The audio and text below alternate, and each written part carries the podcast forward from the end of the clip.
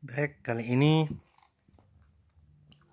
khusus podcast tentang puisi dari penyair Joko Pinurbo dalam bukunya yang berjudul Selamat Menunaikan Ibadah Puisi. Ada beberapa puisi dari Jokpin yang akan saya bacakan. Saya mulai dari puisinya yang berjudul Tengah Malam. Badai menggemuruh di ruang tidurmu, hujan menderas, lalu kilat, petir, dan ledakan-ledakan waktu dari dadamu. Sesudah itu semuanya reda. Musim mengendap di kaca jendela, tinggal ranting dan dedaunan kering berserakan di atas ranjang. Waktu itu tengah malam.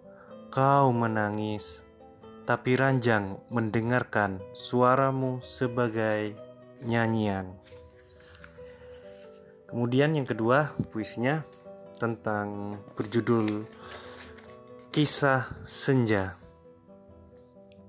Telah sekian lama mengembara, lelaki itu akhirnya pulang ke rumah. Ia membuka pintu, melemparkan ransel, jaket, dan sepatu. "Aku mau kopi," katanya sambil dilepasnya pakaian kotor yang kecut baunya itu. Istrinya masih asik di depan cermin, menghabiskan bedak dan lipstik, menghabiskan sepi dan rindu. "Aku mau piknik, sebentar ke kuburan. Tolong jaga rumah ini baik-baik. Kemarin ada pencuri masuk mengambil buku harian dan surat-suratmu." Tahu senja sudah menunggu, lelaki itu bergegas ke kamar mandi. Gebiar-gebiur bersiul-siul sendirian. Sedang istrinya berlenggak-lenggok di depan cermin, mematut-matut diri, senyum-senyum sendirian.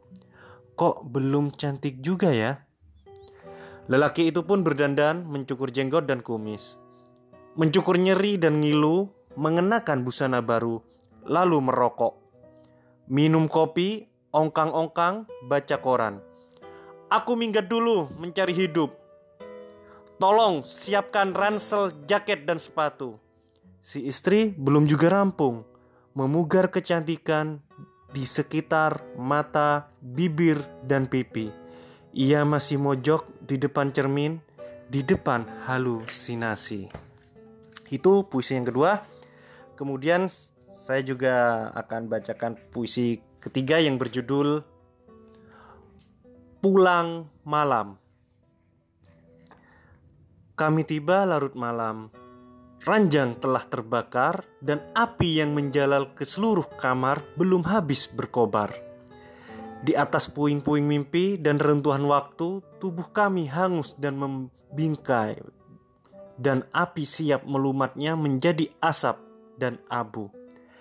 Kami sepasang mayat ingin kekal berpelukan dan tidur damai dalam dekapan ranjang.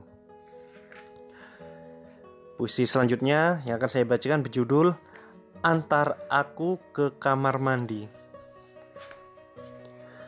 Tengah malam ia tiba-tiba terjaga, kemudian membangunkan seseorang yang sedang mendengkur di sampingnya.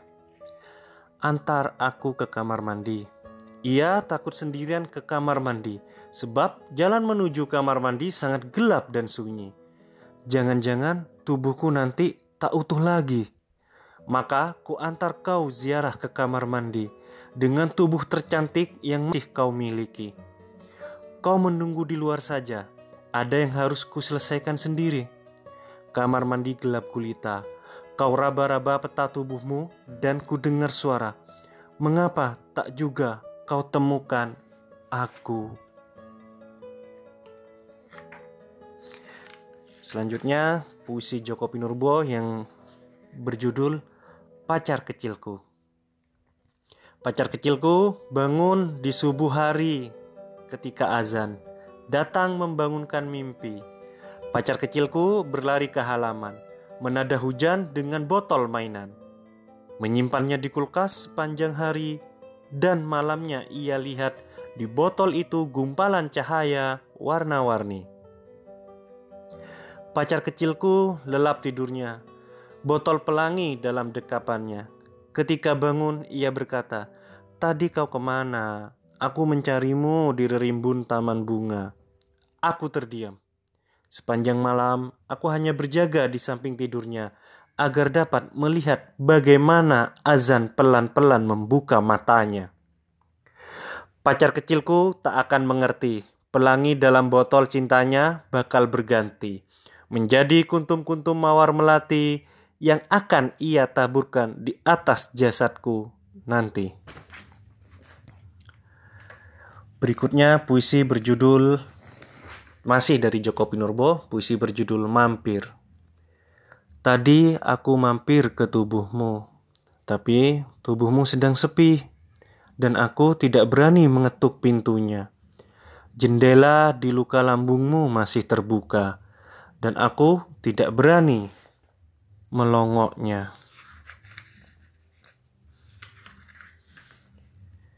Puisi selanjutnya berjudul Bunga Kuburan. Gadis kecil itu suka sekali memetik mawar putih dari kuburan, kemudian menanamnya di ranjang.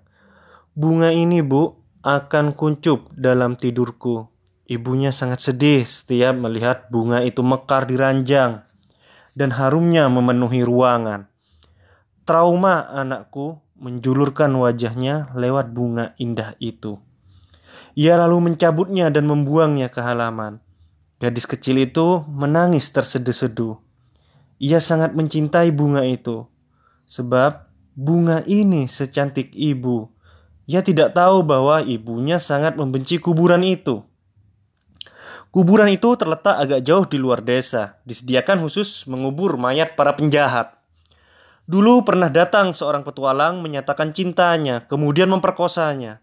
Suatu hari, petualang itu datang lagi, diringkus dan dikalahkannya. Gadis kecil itu suka sekali memetik mawar putih dari kuburan, dan ibunya tidak sampai hati mengatakan, "Buah hatiku, sesungguhnya kau anak si pemerkosa itu." Selanjutnya puisi berjudul tentang masa kecil. Masa kecil seperti penjaga malam yang setia. Ia yang membuka dan menutup pintu setiap kau masuk dan keluar kamar mandi.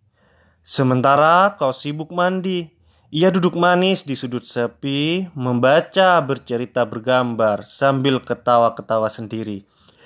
Jangan suka lihat orang mandi, nanti sakit mata. Ia langsung menutup wajahnya dengan buku seakan geli atau malu melihat tokoh komik yang tidak lucu lagi. Pacar Senja. Senja mengajak pacarnya duduk-duduk di pantai. Pantai sudah sepi dan tak akan ada yang peduli. Pacar Senja sangat pendiam.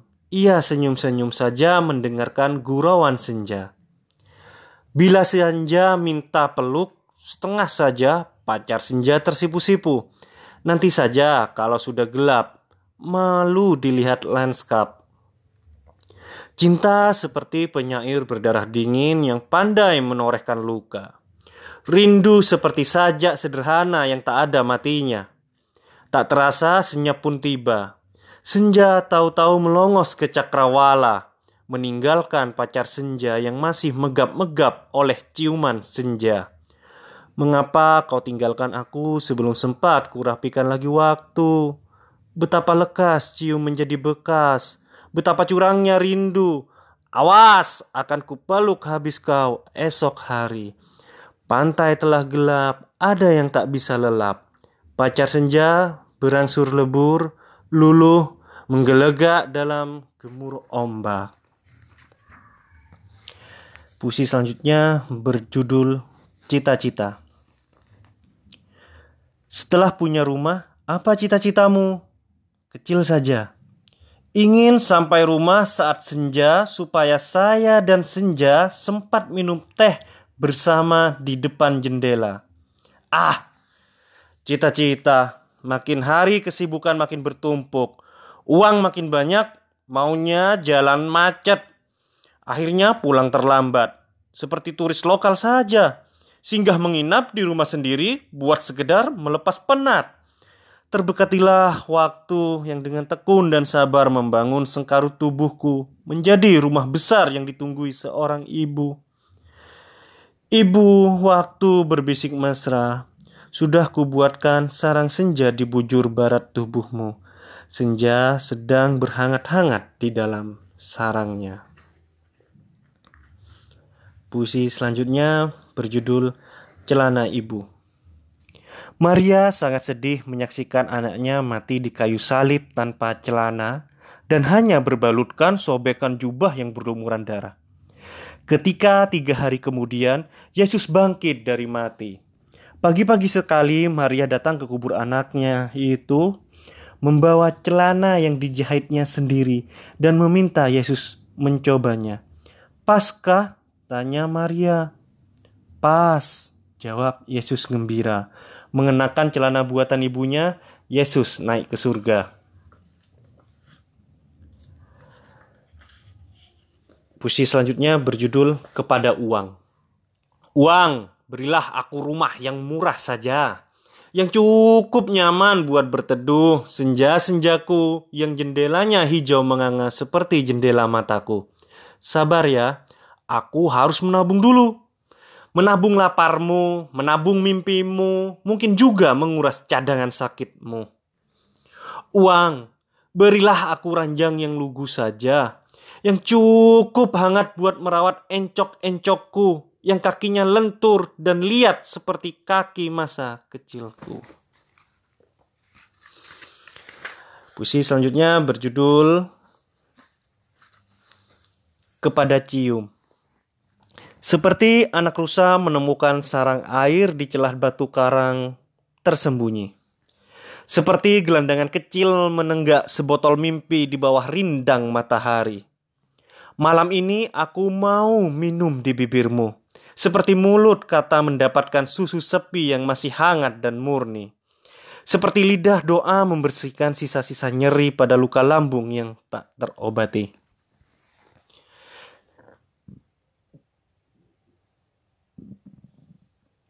Puisi selanjutnya berjudul Di Perjamuan. Aku tak akan minta anggur darahmu lagi. Yang tahun lalu saja belum habis, masih tersimpan di kulkas. Maaf, aku sering lupa meminumnya. Kadang bahkan aku lupa rasanya. Aku belum bisa menjadi pemabuk yang baik dan benar, sayang.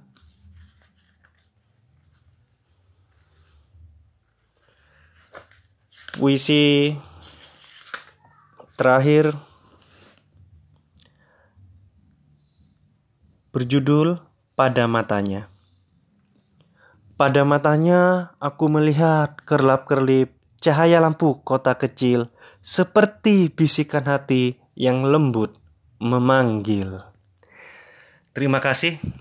Itu beberapa puisi dari penyair Joko Pinurbo yang saya baca. Sekali lagi, ini saya baca dari buku Joko Pin, Selamat Menunaikan Ibadah Puisi untuk Semuanya.